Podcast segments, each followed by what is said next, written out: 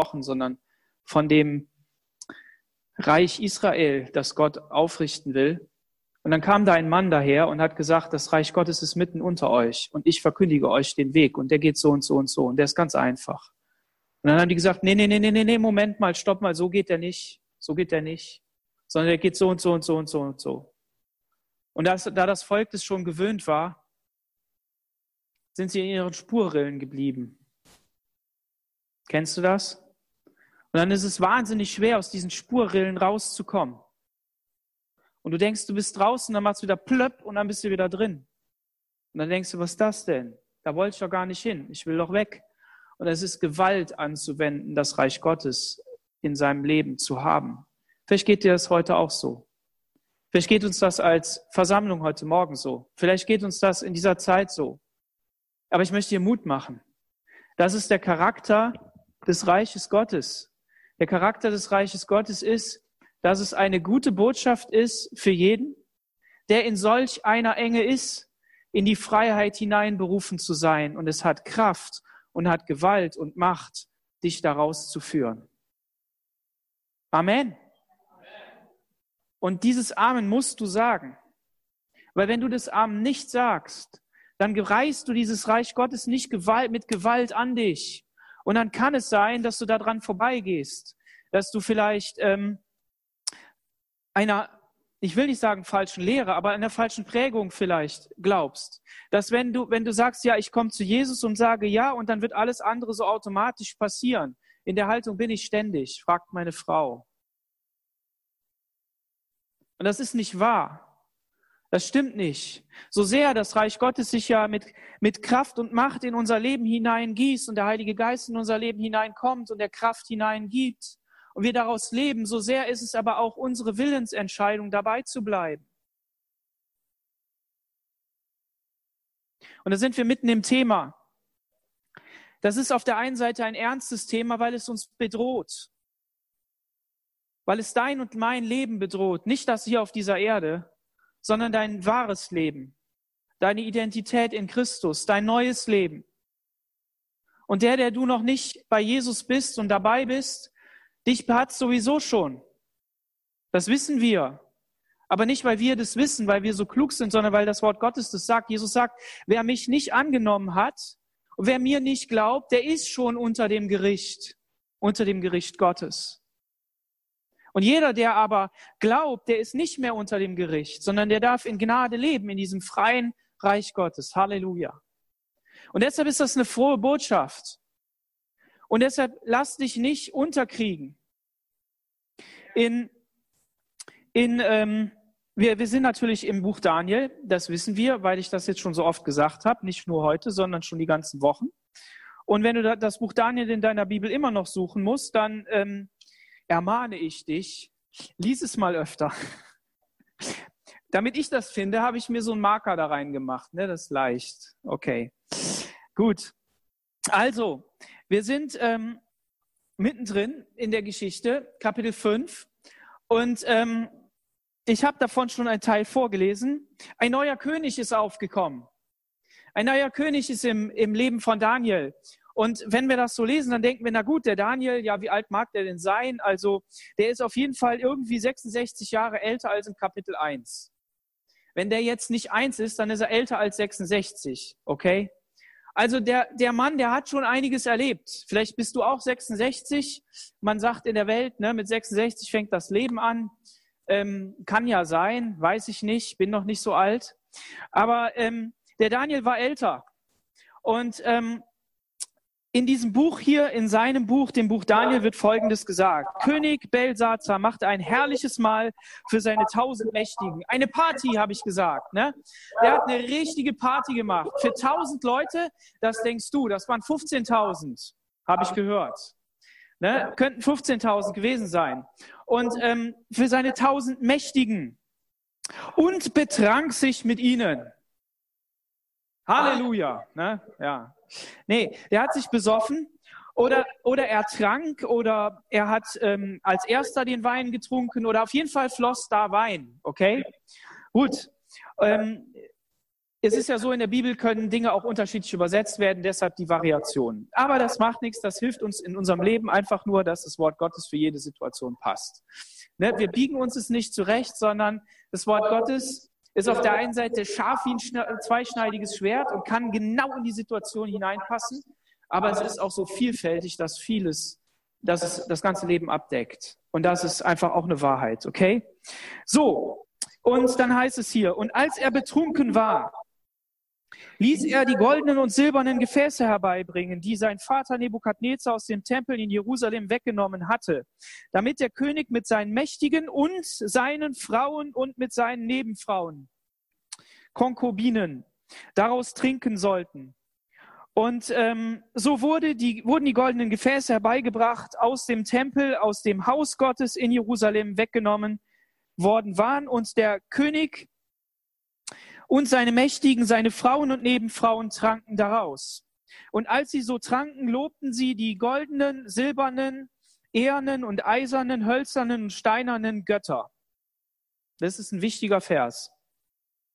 Genau in diesem Moment, ähm, nur ganz kurz der, der Hinweis, wir werden die Tür gleich wieder aufmachen, weil wir müssen das tun, damit hier eine Luftzirkulation ist. Das hat was mit, ja, da müsst ihr Jacken anziehen.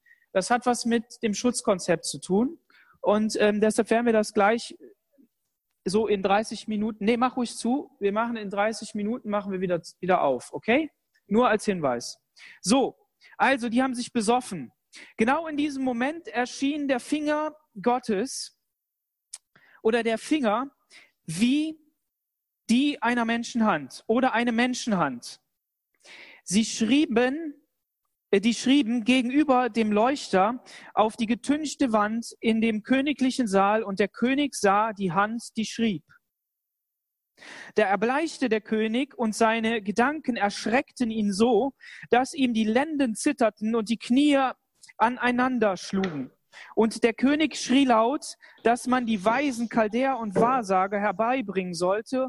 Und er ließ den Weisen in Babel sagen, jeder Mensch, der diese Schrift lesen und mir ihre Bedeutung sagen kann, der soll mit Purpur gekleidet werden und eine goldene Kette an den Hals tragen und der dritte Herr in meinem Königreich sein. Da wurden alle Weisen des Königs herbeigebracht, aber sie konnten weder die Schrift lesen noch dem König die Deutung mitteilen. Darüber erschrak der König Belsazar noch stärker und verlor ganz die Gesichtsfarbe und seine Mächtigen waren bestürzt. Eine Hammer-Szene. Eine, eine richtig große Party. Und, ähm, und denen ging es da richtig gut. Die hatten ähm, tolle Kleider an und die Frauen hatten fast nichts an. Und ähm, das, was, was man äh, sich da so vorstellen kann oder vielleicht auch nicht, äh, das ist da alles passiert auf dieser Party. Da ging es richtig hoch her. Und wenn man das so liest, dann denkt man, Mensch, der Belsazar, dem ging's ja gut. Ne? Der hatte, der hatte hier ähm, die Möglichkeit, das alles zu organisieren und der hatte den Platz und den Raum und ich habe irgendwie ausgerechnet, man müsste ähm, hier den Saal müsste man irgendwie verdreifachen oder so. Also 52 mal 17 Meter hatte der wohl, den, der, der innere Saal. Und da war, gehörte zu diesem Saal gehörte ja noch eine Burg und die war gefestigt und das Ganze war in der Stadt Babel. Und Babel war richtig gut ausgebaut. Babel war richtig groß und ähm, wir haben vielleicht die Idee von, von Israel und wie groß Jerusalem war und Babel war einfach viel größer. Also einfach viel größer. Ich selbst war mal in Griechenland gewesen und unser Griechischlehrer, der hat gesagt, also wir stehen jetzt hier in, dem, in, in einem Saal, ähm, in dem ähm, Achilles dem König begegnet. Wer dann ähm, Troja guckt, der weiß, von welchem Saal ich da spreche. Und ähm, dieser Saal, der war gigantisch und das Volk Israel, da denken wir immer so, das waren tolle Leute, die sind mit ihren Zelten in der Wüste rumgelaufen. Die Welt tut immer so und ist immer größer als das Reich Gottes. Das sichtbare Reich Gottes. Immer. Immer größer. Und das führt uns aber nicht zu der Pointe oder zu dem Schluss, dass wir sagen, na gut, dann lassen wir es halt sein. Nein, wir haben einen Gott, der ist anbetungswürdiger und größer Und deshalb wollen wir noch mehr Eifer hineintun. Und deshalb wollen wir noch mehr Energie reinstecken. Weil unsere ganze Energie, unser ganzes Geld, unser ganzes Leben soll ihm gehören. Amen. Aber wir sollen uns nicht erschrecken lassen. Also dieser, diesem König scheint es gut zu gehen. Denn der hat tausend Leute eingeladen und der hat auch noch so einen Spruch gemacht, das hatten wir ja gerade gelesen, der, dass er jemanden, einen Menschen ähm, bekleiden soll mit Purpur und mit einer goldenen Kette und er soll der dritte Herr im Reich sein. Also der, da denkst du, boah, wunderbar. Wer die Bibel gelesen hat, wer schon mal über dieses Kapitel gestolpert ist, sich auf die Predigt vorbereitet hat oder wie auch immer, der weiß, am letzten, der letzte Vers sagt was anderes. Und so war es. Dieses babylonische Reich stand an seinem Ende. Die Meder und Perser haben sich aufgemacht. Die Meder und Perser sind gekommen und haben das Königreich eingenommen, standen schon in den Vororten, standen im Zentrum und standen vor dieser Burg die als letzte Bastion stehen geblieben ist. Und was wir hier lesen können, ist der Hochmut, den Belsazar hatte. Er hat gedacht, mein Reich, das wird immer bleiben. Mein Reich wird groß sein. Und natürlich hat er gesoffen und hat dann auch noch Dinge gesagt on top of da drauf. Aber wir sehen seine Haltung. Er hat hier, er hat hier, und deshalb habe ich eben auch gesagt, dass das ein wichtiger Vers war. In Vers 4 hat er gesagt, ähm, oder wurde gesagt, dass sie, und sie lobten die goldenen, silbernen, ehernen, eisernen, hölzernen und steinernen Götter. Die haben natürlich nicht von goldenen und silbernen, ehernen und eisernen, hölzernen Göttern gesprochen, sondern die haben gesagt, wir wollen unserem Gott Marduk dienen. Marduk ist der Größte, Marduk ist der Herrlichste. Und um denen noch mehr Ausdruck zu verleihen, hat man die, die Gefäße geholt von den Völkern, die man besiegt hat. Und hier speziell Israel. Warum? Weil die Welt sich immer an Israel stört und stößt. Schauen wir doch in unsere Nachrichten hinein. Die Länder, die da drumherum sind, einige von denen, oft öffentlich, manche nicht, wollen Israel ins Meer stürzen. Warum? Weil die Menschen sich zwar geändert haben, aber die Mächte und Gewalten, die dahinter stehen, nicht. Und sie haben nur einen Plan, das Reich Gottes, das Volk Gottes zu zerstören und untergehen zu lassen. Und dieser Belsazar, der hat ja nicht nur selber ein Leben gehabt, das er geführt hat und dass er sozusagen als, als König, es heißt ja, dass er König war, äh, geführt hat, sondern zur gleichen Zeit hat sein Vater auch regiert. Und der hat gewollt, dass das babylonische Reich mehr nach Westen sich ausbreitet und deshalb hat er dort mehr so geherrscht, hat aber seinen Sohn dort mit allen Ehren und mit allen Titeln auch regieren lassen. Und dieser Sohn, der hatte also, ich will das mal so sagen, vielleicht nicht ganz so die Verantwortung für das Reich, nicht ganz so die, die, den Druck, das, das erreichen zu müssen, nicht ganz so diese, das Krieg, den Krieg führen müssen, wie sein Vater. Und das hat ihn, wozu führt das Söhne? wenn sie den Druck nicht spüren, wenn sie nicht selber wirklich für ihr Leben sorgen müssen. Was, wozu führt das? Dann machen die Party. Ist ja klar. Dann machen die Party. Weil dann denken sie, sie sind die Kings und die Kerle und sie können's. Und so hat der Belsatzer das hier auch gemacht. Vielleicht war das aber auch der letzte Schritt der Verzweiflung. Kann auch sein. Vielleicht haben die den Wein laufen lassen, damit sie sich einfach besaufen, betrinken und denken, alles gut. Aber es wird eher so sein, dass sie überzeugt waren davon, dass es nicht untergeht. Und dann geschieht etwas. Wir haben das schon in den Kapiteln vorher gesehen. Da waren auch Könige auf dem, auf dem Thron, wenn wir an Nebukadnezar denken.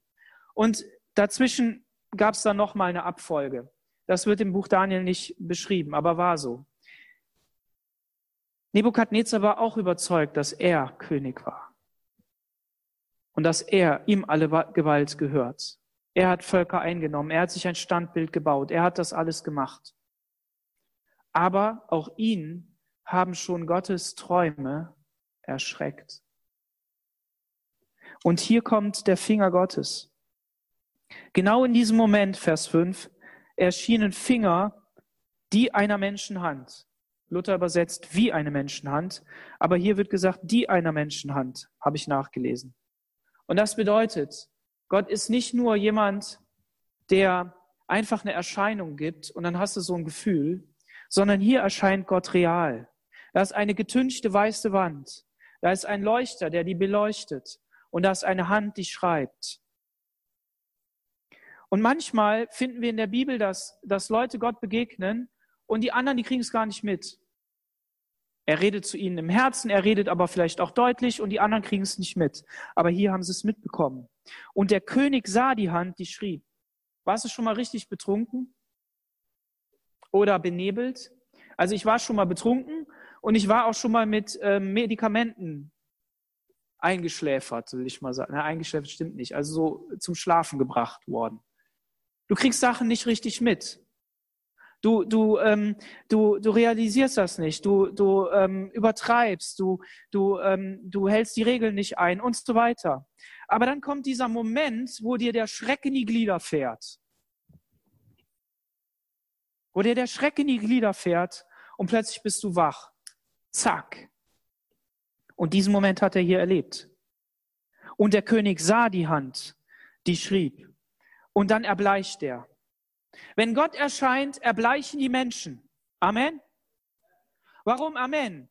Weil Gott immer drüber ist, weil Gott immer größer ist, weil Gott sich nicht unter die König unterordnen muss, weil das Reich Gottes, wie wir in Kapitel 3 gelesen haben, alle Reiche dieser Welt zu Ende bringen wird. Amen.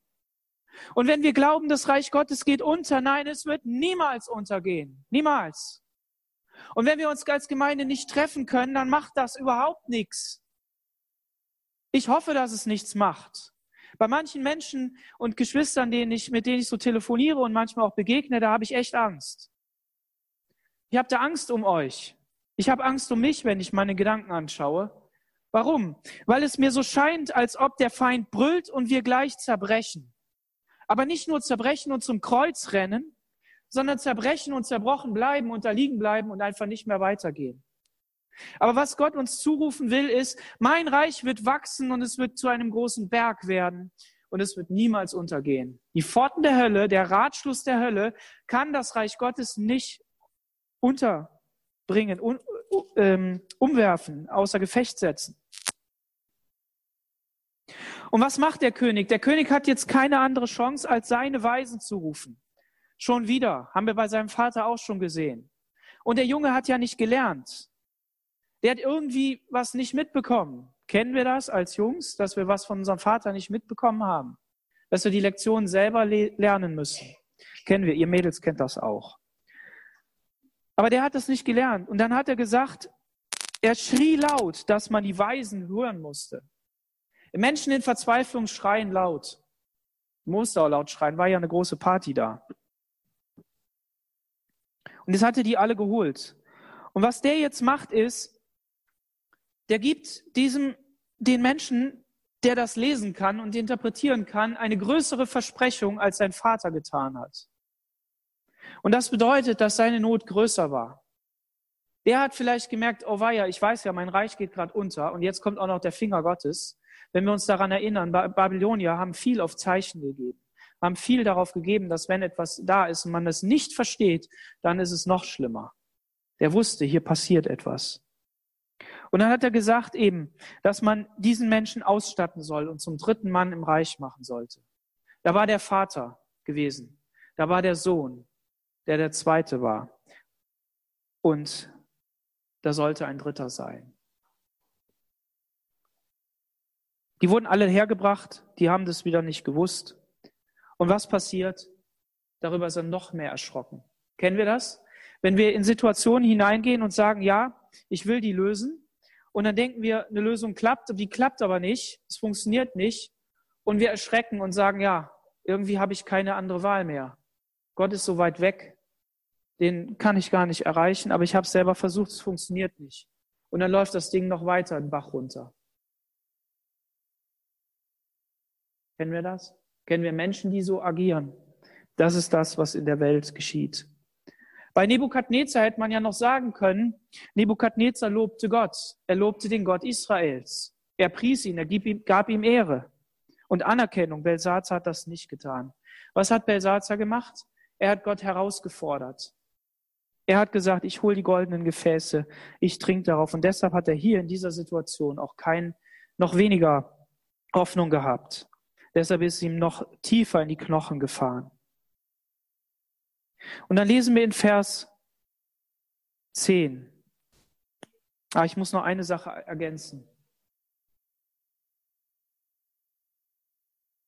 Die Bilder, die wir in der Bibel sehen, die sind nicht nur einmal da. Manches ist einmal da. Manche Wunder sind einmal da. Aber der Finger Gottes, den haben wir öfter da. Der Finger Gottes schrieb das Gesetz Gottes. Amen. Auf den Gesetzestafeln bei Mose.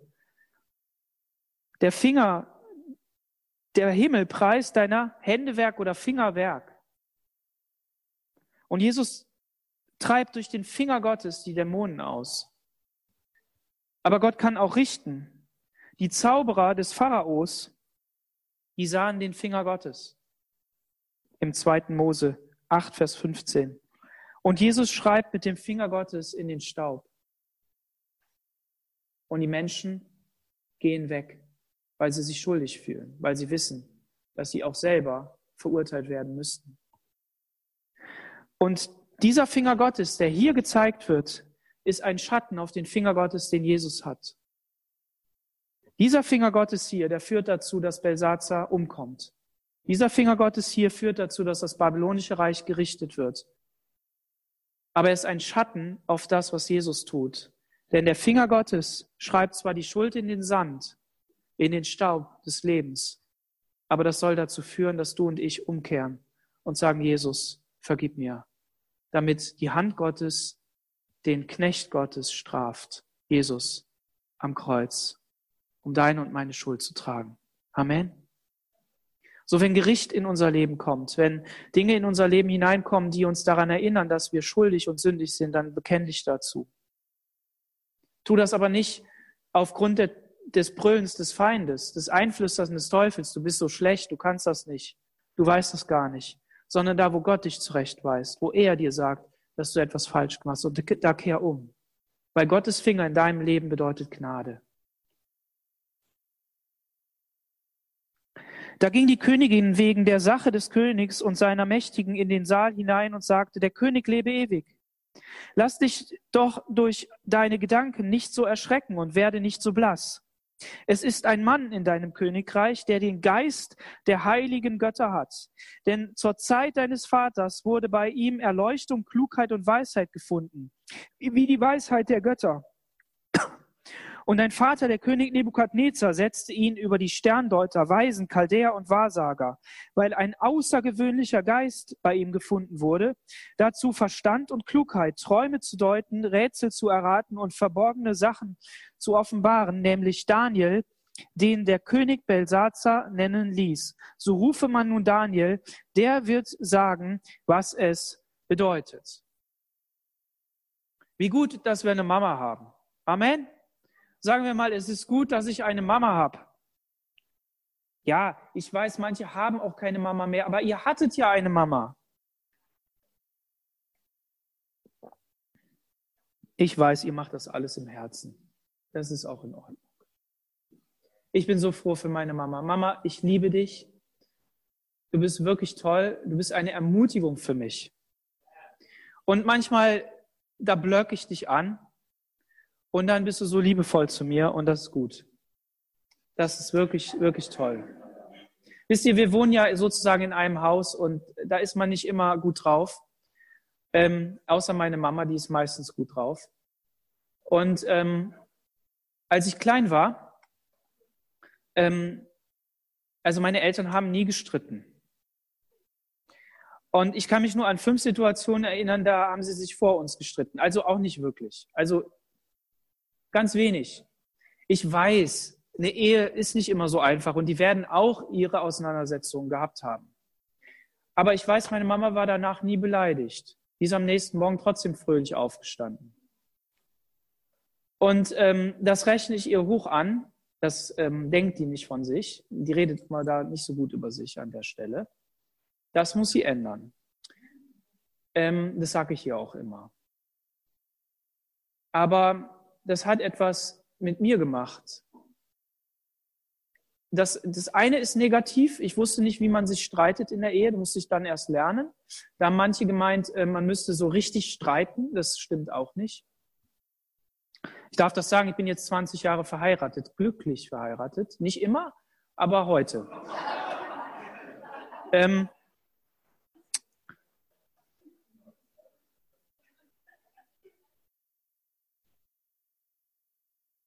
aber eins ist auch wichtig, man muss lernen, miteinander zu argumentieren, ohne den anderen so zu verletzen, dass er keinen Bock mehr hat zu reden. Weil wenn der andere nur noch schweigt, also der kann ja ruhig gerne schweigen, aber wenn er nur noch schweigt, ist schlecht. Und der, der ähm, Nebukadnezar, nein, der Sohn vom Nebukadnezar, der Großsohn, der, der, der Enkel, der äh, hatte eine Mutter. Und diese Mutter hat was erlebt. Die war dabei, die hat das mitbekommen, wie das alles so gewesen ist in diesem Königreich. Die hat den Glanz und den Ruhm gesehen, die hat den, die, das Niederfallen, das, das, das als Tierwerden von ihrem Mann erlebt, die hat gesehen, wie der Daniel sich die ganze Zeit verhalten hat. Und wisst ihr was? Die hat sogar gesagt, da gibt es einen Mann und der heißt Daniel. Hieß der Daniel? Nein, der hieß Belsazar. Jeder hat den so genannt. Aber wenn Menschen, die Gott nicht kennen, bege Menschen begegnen, die Gott kennen und wo man das im Leben sehen kann, da färbt das ab. Das sind jetzt 66 Jahre her. Und dann hat die gesagt, da gibt es einen Mann. Und wie beschreibt sie diesen Mann? Sie beschreibt den Mann als den, der den Geist der heiligen Götter hat. Man könnte auch sagen, den Heiligen Geist, eine Umschreibung dafür einen außergewöhnlichen Geist, einen überragenden Geist, einen Geist der, der Erleuchtung, Klugheit, Weisheit und vor allen Dingen dein Vater, lieber Sohn, der hat ihn zum Obersten der Weisen gemacht. Und du, du Dummbatz, hast das nicht wiederhergestellt. Irgendwo auf dem Weg ist Daniel nämlich in den Hintergrund getreten war nicht mehr im Vordergrund, war nicht mehr der Chef der Weisen. Da sind andere gekommen, die waren klüger.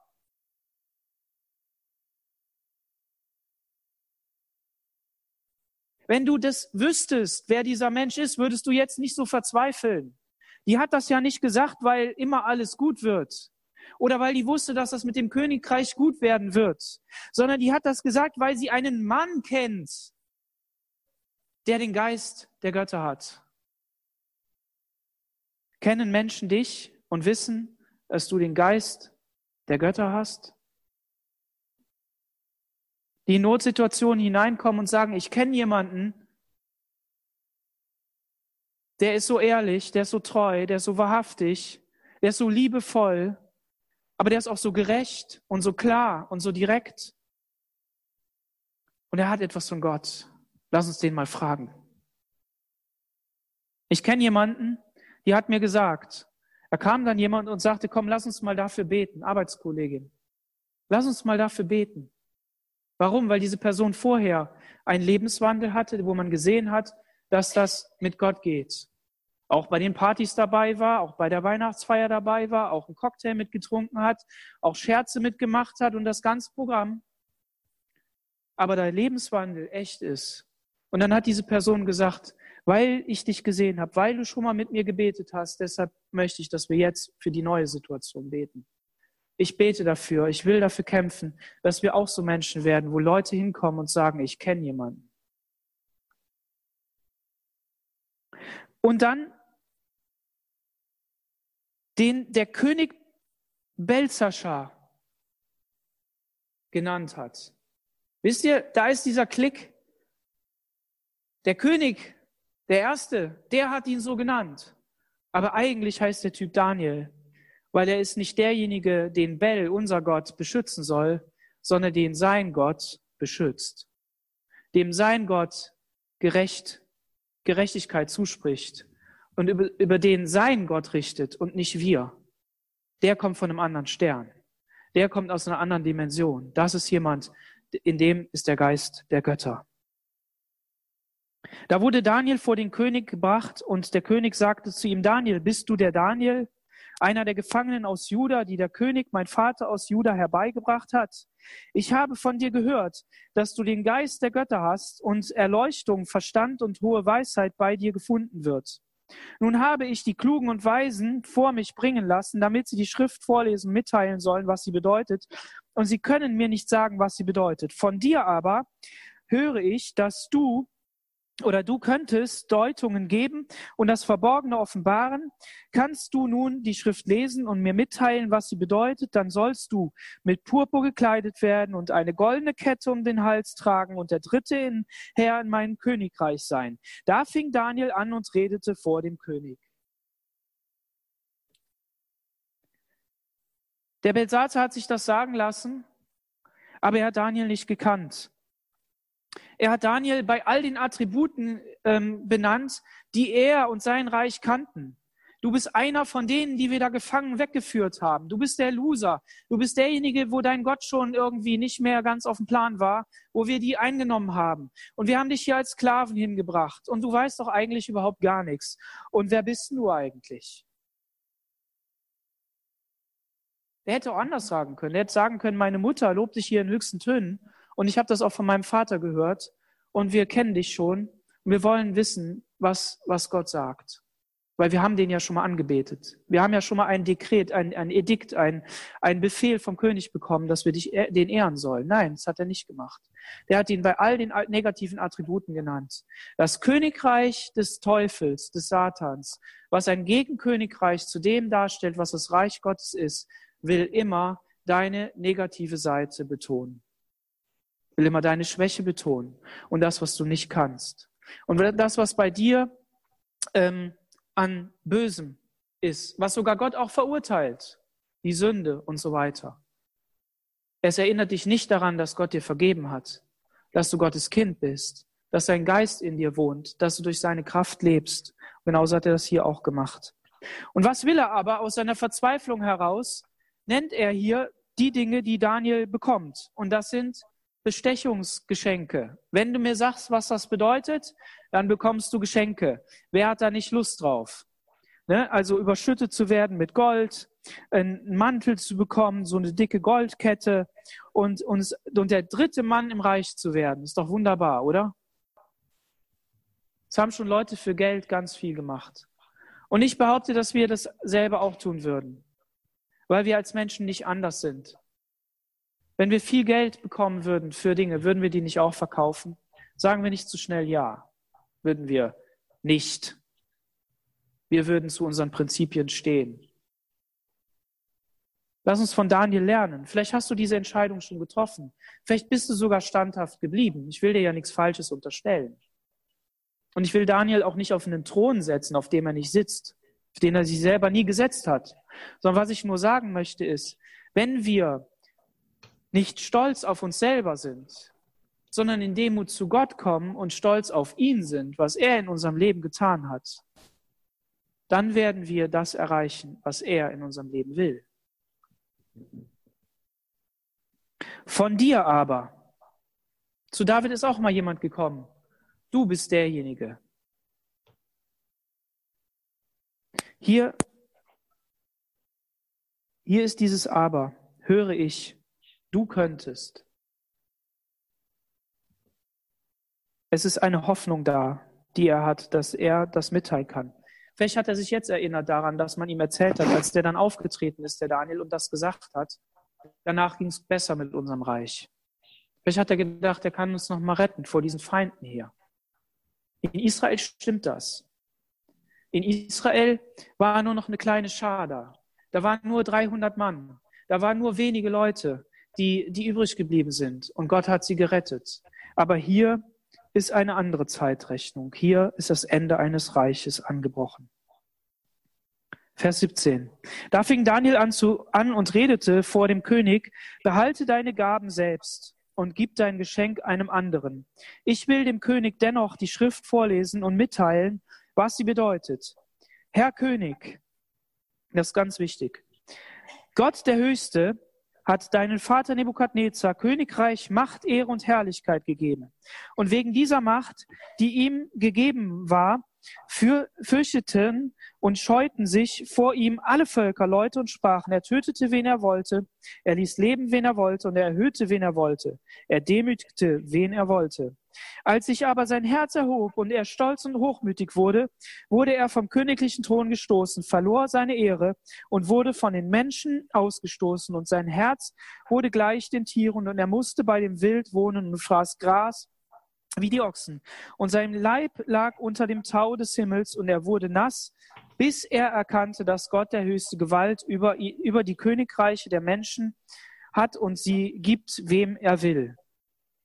Und du, Belsazar, sein Sohn, hast dein Herz nicht gedemütigt, sondern du hast das alles, obwohl du das alles weißt, sondern hast dich gegen den Herrn des Himmels erhoben und die Gefäße seines Hauses hat man vor dich bringen müssen und du und deine Mächtigen, deine Frauen und Nebenfrauen haben daraus getrunken.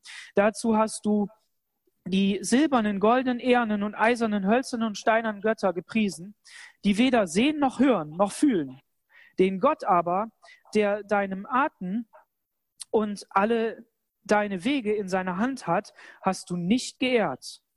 Darum wurde vor ihm diese Hand gesandt und diese Schrift gegeben. Das ist aber die Schrift, die geschrieben wurde. Mene, mene, tekel, uphasim.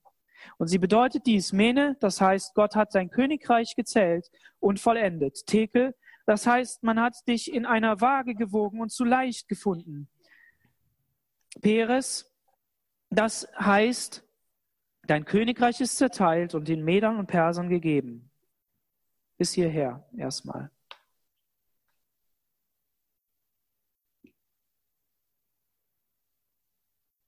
Daniel hat seinen Glauben in aller Öffentlichkeit gelebt. Wir leben heute in einer Zeit, in der wir unseren Glauben für uns privat halten sollen. Jeder soll bitte glauben, was er glaubt. Alles ist irgendwie relativ und individuell. Und bei aller Toleranz, darauf sind wir ja auch schon mal in den Predigen vorher eingegangen, bei aller Toleranz ist doch eine große Intoleranz da. Für alle die, die sagen, der Herr ist der Herr. Gott Jesus. Sobald du den Namen Jesus sagst, ist von Toleranz nichts mehr zu spüren, weil die Welt nicht will, dass wir unseren Glauben nach außen hin leben und das will der Teufel nicht, sondern er möchte, dass möglichst alle einheitlich sind. Aber Daniel hat das nicht gemacht, sondern er hat seinen Glauben nach außen hin gelebt. Amen. Und der Geist, der in Daniel war, um seinen Glauben nach außen hin zu leben, das ist der gleiche Geist, den Jesus versprochen hat, dass der zu Pfingsten kommt und den er an seine Jünger gehaucht hat. Das ist der Geist Gottes, der Jesus lebendig gemacht hat und der ihn aus den Toten erweckt hat, der dafür gesorgt hat, dass wir heute im Sieg leben dürfen und der, dass wir durch den Glauben errettet werden. Und dieser Geist Gottes will auch in deinem Leben leben.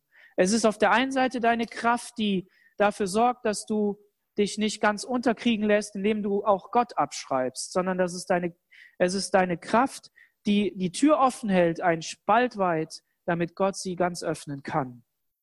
Und dann entdecken wir, dass es seine Gnade ist, die von Anfang bis Ende wirkt. Und dass selbst diese Kraft uns von Gott gegeben wird. Der Feind will aber, dass wir im Glauben privat bleiben. Was dann geschieht ist, ist Daniel eben, dass Daniel eben diesen Charakter hat. Wir haben das eben gelesen. Ihm wurde geschmeichelt, ihm wurde alles Mögliche gesagt. Aber der hatte ja schon 66 Jahre Erfahrung. Ich hoffe, dass wenn wir 66 Jahre Erfahrung haben, oder vielleicht auch ein bisschen weniger, aber wenn wir Erfahrung haben mit Gott, dass wir nicht einknicken wie so ein Rohr. Dass wir nicht umfallen.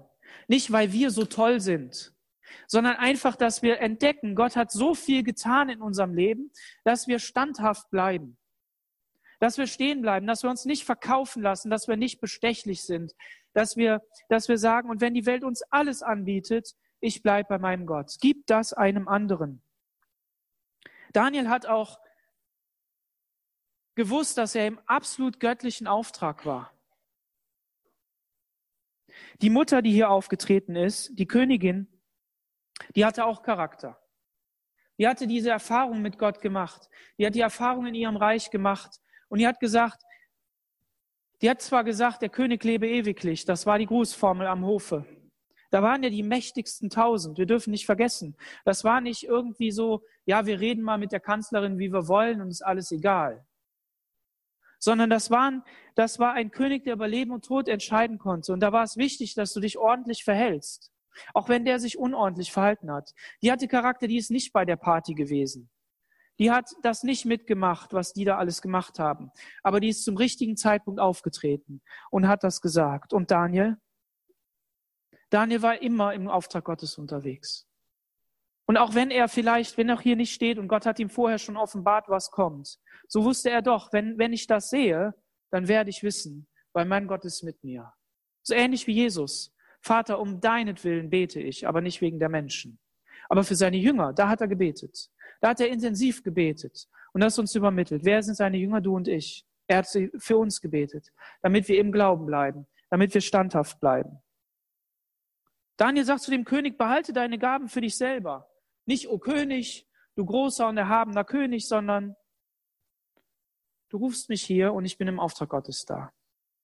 Aber gleichzeitig, das, was, was Belsazar stolz gemacht hat, was die Wurzel allen Übels ist, hat Daniel nicht stolz gemacht, sondern was Daniel nicht stolz gemacht hat, war der Geist Gottes, der ihm Liebe für seine Feinde gegeben hat. Wir haben im Kapitel vorher haben wir gelesen, dass, dass auch er dort ähm, voller Liebe gesprochen hat. Ach mein Herr, möge der Traum deinen Feinden und äh, seine Deutung deinen Widersachern gelten. Das hat er da gesagt. Und hier, hier heißt es, Herr König, Gott der Höchste hat deinem Vater. Und dann beginnt ja die Geschichte. Daniel war es wichtig, diesem Belsazar nochmal die Möglichkeit zu geben, nachzudenken und vielleicht auch auf dem letzten Absatz um, umzukehren. So wie jemand, der ans Kreuz genagelt wird und neben Jesus hängt und sagt, denk an mich, wenn du in dein Reich kommst. So wie jemand, der stirbt und die Verwandtschaft, der Sohn, die Tochter, die Mutter oder wie auch immer, der Freund haben ein Leben lang geredet und er hat sich nicht bekehrt. Aber auf dem Sterbebett sagt er Jesus, ich will dich annehmen. Und jetzt beginnt Daniel diese Geschichte zu erzählen.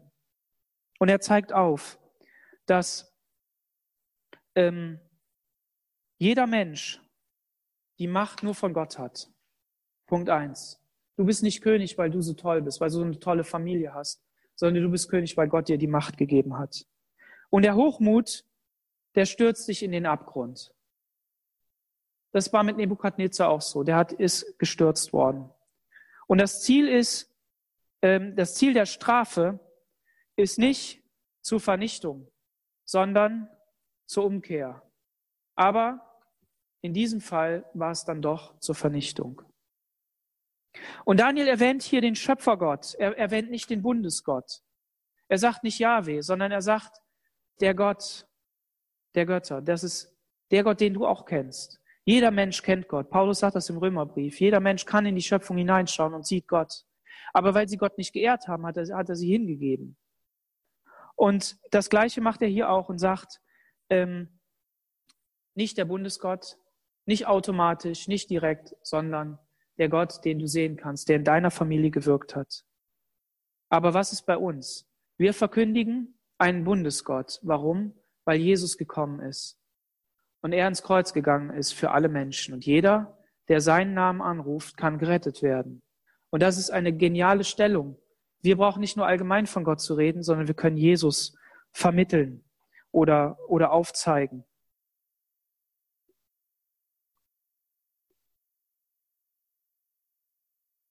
Der Belsatzer, der hat sich nicht gedemütigt. Wenn du in dein Leben hineinschaust, wo sind die Punkte, wo du dich nicht demütigst? Ich habe das eben von mir selber auch gesagt. Ich weiß und kenne das, dass ich, dass ich im Stolz Dinge sage und das ist falsch. Und es hilft nichts, dass ich das jetzt sage. Ja, euch vielleicht. Dann sagt ihr, okay, der ist, der versucht transparent zu sein. Vielleicht ist er auch transparent. Aber es hilft mir in meinem Glaubensleben nicht, sondern ich muss zu Hause im Gespräch mit Gott, da muss ich demütig sein. Und dann muss ich sagen, du bist der Gott. Ich will mich unter deiner Hand demütigen. Und ich will nicht egoistisch sein. Ich will nicht überheblich sein sondern ich will mich demütigen. Und Belsatz hat das nicht gemacht. er hat es nicht nur auf dieser Party nicht gemacht, sondern es waren nur die Auswirkungen. Das war nur die Frucht, die daraus entstanden ist, aus seinem ganzen Leben. Und deshalb schauen wir darauf, dass unser Leben sich sofort ändert. dass wir nicht noch Tage verschwenden und Dinge prägen, die wir im Alter nicht haben wollen. Und jeder, der schon älter ist und auf sein Leben schaut, der sieht, dass da Dinge drin sind, die nicht in Ordnung sind. Denn er wünscht sich, er hätte sie schon vorher geändert. Amen. Deshalb an uns junge Leute, hört, hört mir zu. Bitte Gott, dass er dich ändert. Bitte jeden Menschen um Vergebung, den du noch siehst. Und warte nicht, bis sie nicht mehr da sind. Gott kann dir dann auch noch vergeben. Aber wie schön ist es, wenn wir mehr Gnadentage, mehr schöne Jahre erleben. So wie Daniel. Daniel hat sich in seinem Herzen vorgenommen, in Kapitel 1 Gott treu zu sein. Und er ist ihm treu geblieben. Er konnte dann vor einem mächtigen König stehen, weil er sich vor dem König der Könige gebeugt hat, weil er sich gedemütigt hat vor Gott, konnte er vor dem König der Könige in dieser Welt stehen und sagen, was der Auftrag Gottes ist. Und das wollen wir auch. Amen. Daniel hatte Gottesfurcht. Und vor allen Dingen war Daniel ein Bote Gottes, der die Post überliefert hat, der nicht noch was in den Brief reingeschrieben hat, der nicht noch gesagt hat, ja, aber ich feder das ein bisschen ab. Wie schlimm ist es, wenn man mit jemand reden muss und ihn korrigieren muss und sagen muss, du, das hast du nicht richtig gemacht. Und dann federt man das ab. Dann sagt man, ja, aber äh, man versucht das dann vorsichtiger zu sagen. Und ja, man soll es mit Liebe sagen. Aber wenn wir von Gott etwas haben, was wir überbringen sollen, dann muss die Botschaft unverfälscht sein. Weil dann, weil wir sonst schieben wir uns als Menschen dazwischen. Dann sagen wir, ja, aber ich, na ja, das ist so und so. Und dann verfärben wir Gottes Botschaft. Das bedeutet nicht, dass ihr jetzt aufeinander zugehen sollt und sagen, der Herr spricht und du sollst das nicht so tun. Der Daniel, der war ein gutes Vorbild. Der Daniel war gerecht. Der Daniel hat in dem Reich gedient. Der Daniel hat das alles gemacht. Und auch hier hat er liebevoll geredet. Verständnisvoll im Sinne des Menschen, nicht dem, was er getan hat, weil er seinen Gott kannte. Und das sind dann Menschen, denen du begegnest. Denen begegnest du hier in der Gemeinde auch. Und dafür bin ich so dankbar, Gott so dankbar, dass es Menschen, junge wie alte, gibt, die, die Gott erlebt haben und die voller Liebe uns begegnen. Die nicht zurückhacken, die nicht zurückschreien, ähm, die nicht dies oder jenes machen, sondern die mit Ermahnung da sind. Und deshalb an euch Väter und Mütter in Christus. So nennt die Bibel euch. Habt den Mut, auf junge Leute, junge Leute im Glauben zuzugehen und ihnen zu helfen und ihnen zu sagen, komm, ich will dir helfen, hier weiterzukommen. Wir müssen nicht vor Belsazar auftreten und ihn, ihm ein Gericht ankündigen, sondern wir dürfen unsere Brüder und Schwestern unter den Arm greifen und sagen, komm, ich gehe mit dir. Deshalb brauchen wir nicht aufeinander rumhacken. Und das ist diese gute Botschaft, die darin liegt. Lassen wir das Problem zwischen Gott und dem Menschen und mischen wir uns nicht selber ein. Und der Belsatzer, der Belsatzer war wie sein Vater und wie sein Opa. Und das entsprechende kam bei ihm raus. Bist du auch wie dein Vater, wie deine Mutter, wie deine Ur äh, Oma oder Uroma? Bist du auch ein Trinker? Bist du auch ein Flucher? Was bist du?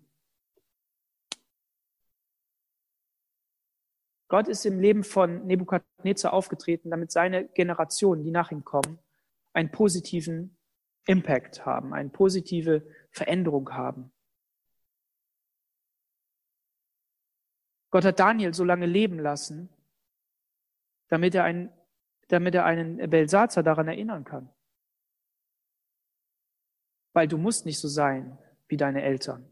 Du musst nicht so sein wie deine Ureltern. Du musst nicht in der Tradition deines Lebens sein, deines natürlichen Lebens. Und hier auch an alle, an alle Gläubigen, die vielleicht ein gläubiges Elternhaus haben, überlegt, wie eure Eltern gewesen sind. Und überlegt, was ihr werden wollt und was ihr nicht werden wollt. Was Gott euch in euer Leben hineinspricht. Die Bibel sagt, das Gute sollen wir behalten und das Schlechte sollen wir wegnehmen. Wenn das schon bei Worten so gilt, wie viel mehr dann beim Leben? Und ich sagte gerade von Spurrillen, sagte ich.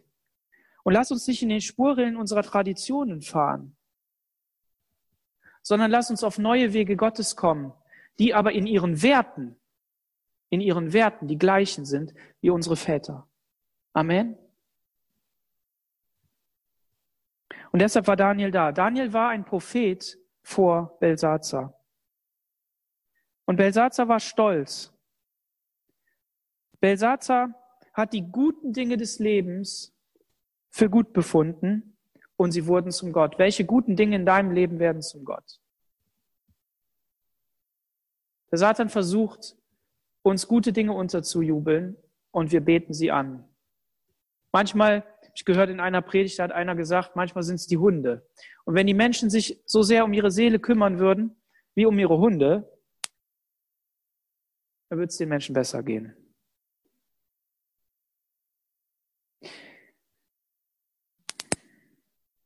Und dann kommt ein Punkt, den habe ich da auch in einer Predigt gehört, und deshalb muss ich euch den mitteilen. Im 2. Timotheus 2, Vers 20, da steht Folgendes.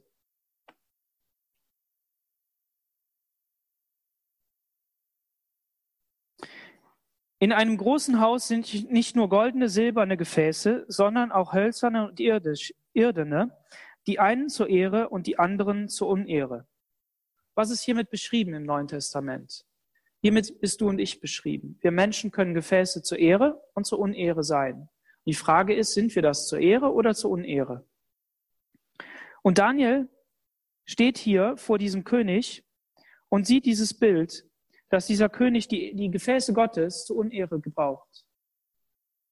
Wie gebrauchst du die Gefäße Gottes?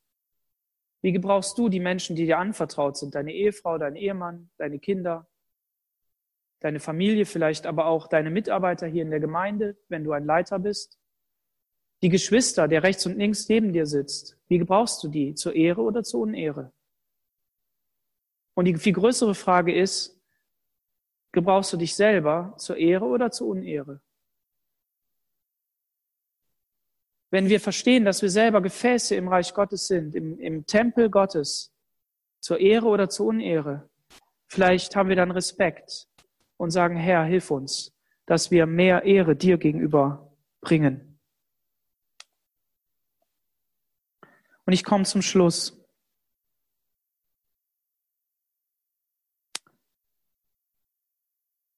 Daniel sah einen König, der von einem Kelch trank, der ihm nicht gehört hat. Und dieser Kelch war heilig, aber dieser König hat es in Unehre getan. Jesus trank unseren Kelch der Sünde und starb, damit wir errettet werden. Und deshalb feiern wir Abendmahl, deshalb feiern wir ähm, Essen und Trinken und erinnern uns an das Werk, das Gott in unserem Leben tut. Und somit ist Daniel eine Vorschattung auf die Party, die wir im Himmel haben werden. Beim Hochzeitsmahl des Lammes steht da. Und das ist da nicht nur, das ist richtig feiern, das, da geht's richtig ab. Glaub mir das. Wenn du schon mal hier eine richtig gute Party erlebt hast, ich meine eine richtig gute, wo du dich richtig wohlgefühlt hast und gesagt hast, boah, die war richtig gut und so würde ich es gerne erleben. Im Himmel wird's besser. Amen.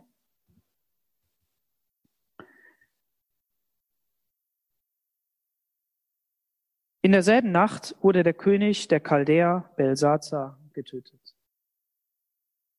Wer glaubt, das ist alles nur ein Märchen? Wer glaubt, dass diese Geschichte nur irgendwas von Gott erklären soll, damit wir irgendeine Krücke haben, der irrt. Die Forschung hat bewiesen, dass es sich genauso zugetragen hat. Ich habe gelesen, hier steht, ich lese es euch vor, die Griechen berichten zunächst übereinstimmend von einem Fest, das der Ermordung vorausging. Man feierte ein Fest, tanzte und war guter Dinge. Ein anderer erklärt, außerdem diese Feste haben nachts stattgefunden. Und weiter, dass man im Palast einen Lärm der Eindringenden hörte, dass der König befahl nachzusehen, was es das bedeutet, dass daraufhin die Tür des Palastes geöffnet wurde, die Beteiligten des babylonischen Königs erschlagen oder die Begleitung erschlagen wurde und so weiter. Die Geschichtstexte bestätigen Gottes Wort. Amen. Und das tun sie immer. Und das Wort Gottes ist ein prophetisches Wort in dein Leben hinein. Du willst kein Belsatzer sein, der am Ende seines Lebens seinem eigenen Denken nachgeht, sondern du möchtest einer sein, der Gott ehrt. Amen. Und deshalb bist du heute Morgen hier. Deshalb hörst du dem Wort Gottes zu. Und deshalb nimmst du auch ähm, das Gespräch mit dem Heiligen Geist auf oder hörst auf seine, seine Stimme und möchtest das. Und wir haben Jesus, der für uns vor dem Thron Gottes bittet, der, der Fürsprache für uns einlegt. Deshalb vertrau auf Gott, dass er dich führt. Vertrau darauf, dass er zum Ende kommt mit deinem Leben. Und sieh auf das, was er schon getan hat. Führ dir das nochmal in Erinnerung, was Gott in deinem Leben getan hat. Manches war, war schmerzhaft, aber manches war auch gut und einfach wunderschön. Und dann sei ermutigt, ein Zeugnis zu sein. Nicht nur, damit du das erfüllst, dass Jesus sagt, geht hin in die Welt und verkündigt meine Taten, sondern du willst so sehr zum Segen sein, dass andere Menschen sich verändern. Aber nicht, weil das von dir kommt, sondern weil es von Gott kommt. Und in diesem Sinne, lass uns ermutigt sein und mehr als ermutigt sein. Die Bibel wird oft als Ermutigungsbuch genommen und wir reden von Ermutigung, aber die Bibel ist viel mehr. Die Bibel ist nicht nur ein Ermutigungsbuch, sondern sie weist zurecht. Manch ein Wort fällt in dein Leben hinein und weist dich direkt zurecht. Es ist ein scharfes Wort, ähm, nicht der Ermutigung, sondern der Korrektur. Aber dann nimm das auch an. Viele Christen suchen nur positive Zusprüche. Aber wenn wir dieses Kapitel lesen, dann ist es natürlich ein Kapitel, das wirklich hart ist, wenn man sich das richtig überlegt. Die wurden niedergemetzelt da. Da war es zu Ende. Da war die Hoffnung nicht mehr da. Und Jesus hat etwas getan. Jesus hat dafür gesorgt, dass diese Hoffnung des Evangeliums bis in die Ewigkeit hineinreicht. Amen. Amen. Lass uns aufstehen und beten.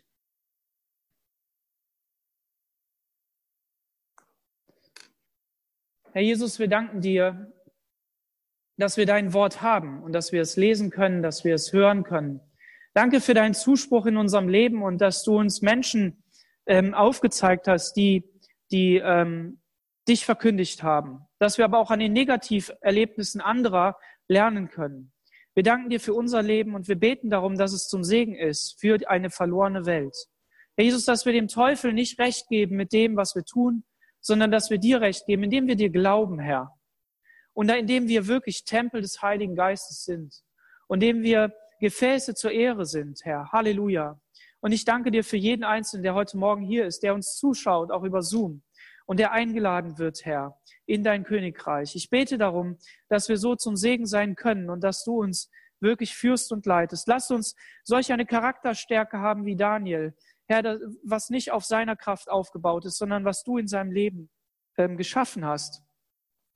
Und das hast du uns verheißen, dass der Geist Gottes uns in alle Wahrheit leitet und dass er uns ähm, darin unterrichtet und führt. Und so danke ich dir für jeden Einzelnen, der wirklich schon lange mit dir geht und wo wir drin sehen können, was du getan hast in seinem Leben.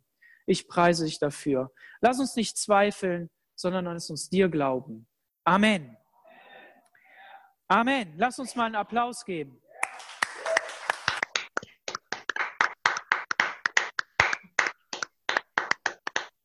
Amen. Gott gebührt alle Ehre. Amen. Amen. Amen. Ihr dürft ganz kurz Platz nehmen und dann kommen wir zum Schluss. Die Anna, ist die da?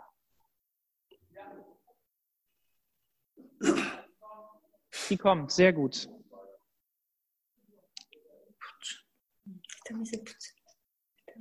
Wenn ihr jetzt den Saal verlasst, zieht bitte die Masken an, ja?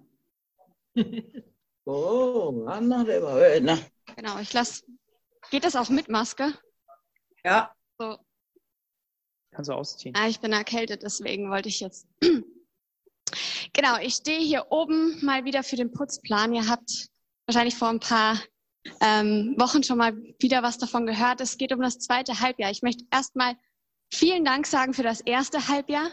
Die ersten sechs Monate dieses Jahres haben wirklich super geklappt. Wir hatten viele Leute, die geputzt haben. Es haben sich viele engagiert und es hat relativ gut geklappt. Ähm, und jetzt geht es um das zweite Halbjahr und leider ist das Engagement bisher noch nicht so groß. Deswegen muss ich nochmal alle ansprechen, dass sie sich bitte, bitte melden bei Doreen.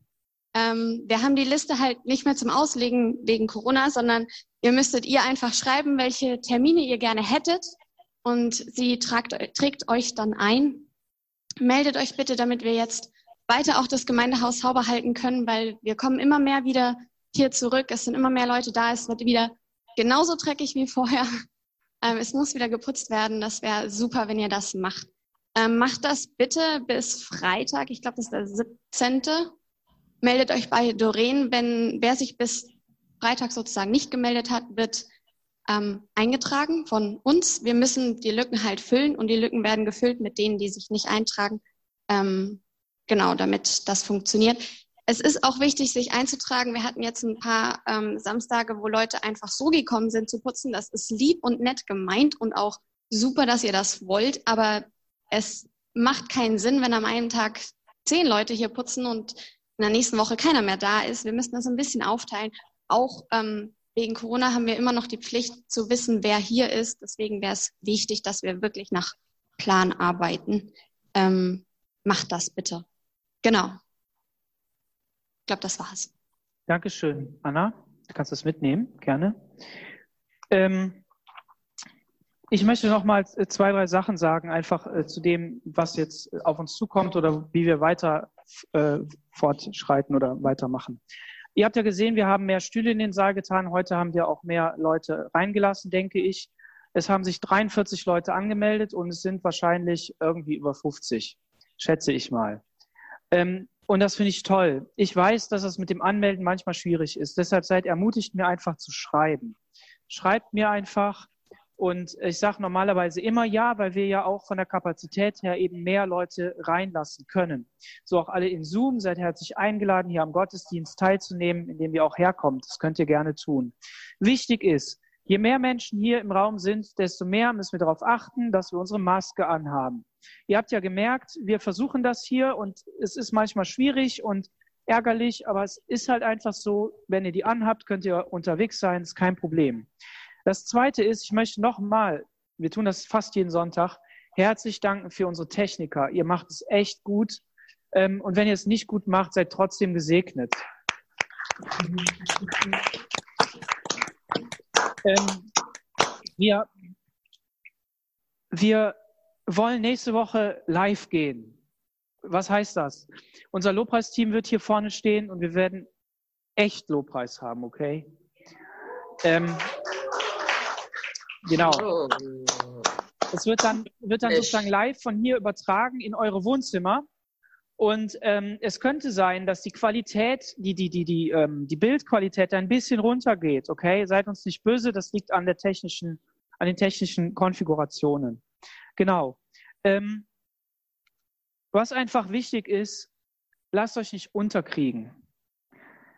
Habt Mut, euch hier zu beteiligen, mitzubeten, etwas zu sagen. Meldet vielleicht auch ein Zeugnis an, dann können wir euch das Mikro geben, dann könnt ihr was sagen, damit wir uns mitteilen können. Wenn ihr jetzt gleich den Saal verlasst, verlasst ihr nicht zu schnell, ähm, sondern habt Gemeinschaft, unterhaltet euch, seid ermutigt in allem, was ihr tut.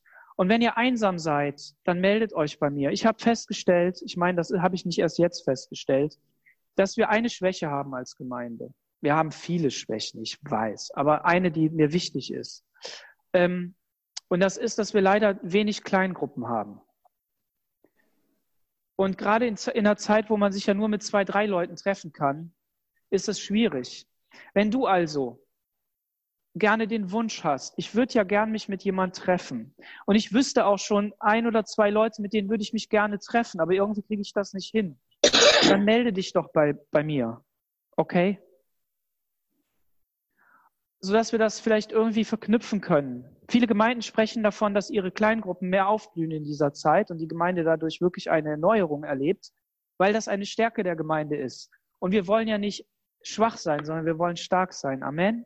Wir wollen uns gegenseitig ermutigen. Wir müssen es auch nicht erzwingen. Wenn das nicht klappt, klappt das nicht, okay? Deshalb nicht erzwungen. Aber meldet euch doch bitte bei mir. Ich habe auch festgestellt, dass ihr mit Fragen unterwegs seid, mit Anliegen unterwegs seid und euch nicht traut, das mir zu sagen traut euch doch, mir das zu sagen. Ihr müsst mir nicht gleich die Hütte einrennen, aber traut euch, okay? Und ich bin ja nicht alleine. Ich habe Älteste, die die Gemeinde mitleiten und eine Leiterschaft. Wenn ihr anderen Leute lieber die Sachen sagt, ja, Josef, meinem Vater, dem Volker und wie sie alle heißen, dann macht es bei ihnen, sagt denen das einfach und wir teilen das dann mit und dann gucken wir, okay? Aber ähm, seid ermutigt in allem, was ihr tut. Amen. Amen. Amen. Lass uns aufstehen und mit dem Segen Gottes gehen. Herr Jesus, wir beten für unsere Woche, wir beten für das, was vor uns liegt. Wir beten, Herr, darum, dass ähm, du uns segnest mit deinem Segen, mit deiner Kraft mit deiner, mit deinem Wort, Herr. Stütze uns, helf uns auf, da wo wir niedergeschlagen sind, dass wir fröhliche Gotteskinder sein können. In Jesu Namen. Amen. Amen. Gottes Segen.